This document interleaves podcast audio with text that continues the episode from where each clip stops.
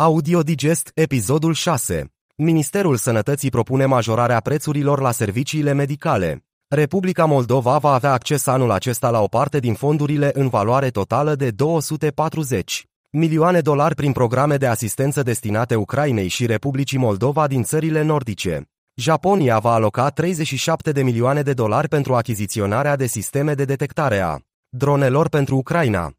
Liderul nerecunoscut de la Tiraspol, Vadim Krasnoselski, a convocat în ședință Consiliul pentru Securitate din regiune și a declarat că modificările legislative vor provoca pagube mari pentru bugetul local, iar banii trebuie întorși în regiune.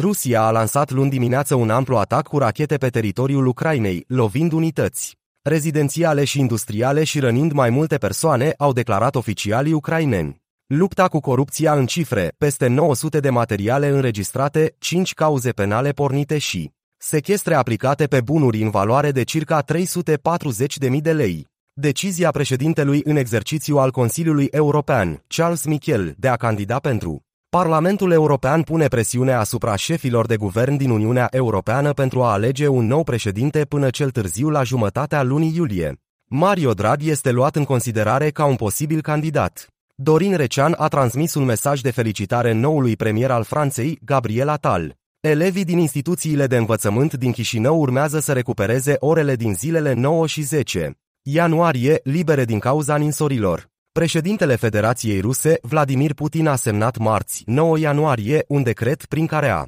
oferit cetățenie rusă câtorva zeci de persoane. În listă se regăsesc cetățeni de diferite de etnii, dar și nume sonore. Printre acestea, cel al fostului ministru moldovean al economiei, Andrei Cucu. Președinta Republicii Moldova, Maia Sandu, și-a depus declarația de avere pentru anul 2023. În documentul în care și-a declarat veniturile dobândite sau averile deținute în anul trecut au apărut unele schimbări față de cel completat pentru anul 2022. Șefa statului a indicat că și-a vândut mașina cu suma de 8.000 de euro, dar și că și-a înjumătățit resursele din conturile bancare. Harkov, atacat cu rachete, o tabără pentru copii a fost avariată, dar nimeni nu a avut de suferit. Cabinetul de miniștri au aprobat conceptul pentru aplicația guvernamentală EVO.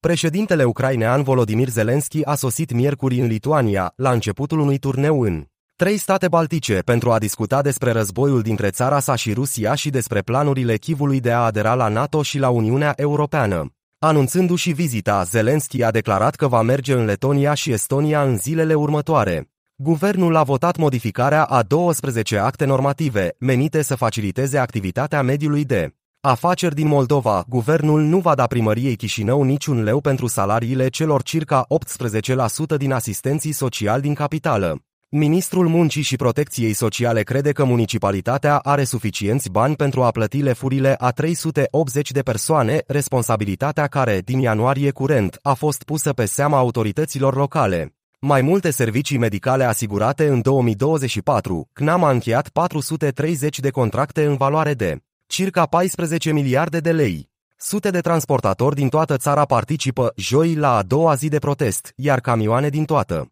țara au pornit către București pentru a se alătura angajaților firmelor de transport care protestează deja pe centura capitalei. Pe scena politică din Republica Moldova au mai apărut două partide, Unitate și Victorie. Odessa plănuiește să lanseze un transfer special către aeroportul din Chișinău. Ceban, Moldova Gaz, a acumulat compensații pentru consumatori pentru luna decembrie. Zelensky, 70% din fondurile americane pentru arme pentru Ucraina au rămas în Statele Unite. Franța are un nou ministru de externe. Stefane Seiurne, cel mai tânăr șef al diplomației. Franceze și ex-iubitul actualului premier. Inflația a scăzut în Moldova până la 4,2%.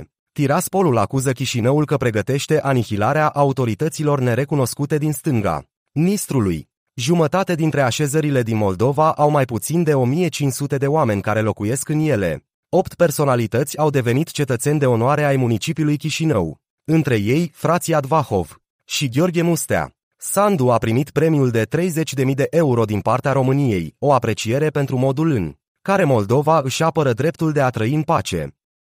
Studenții din Moldova pot beneficia de o bursă de studii în Japonia. Rusia cumpără componente occidentale pentru arme, ocolind sancțiunile. Reprezentanții Republicii Moldova și ai Transnistriei se vor întâlni la Tiraspol pe 16 ianuarie.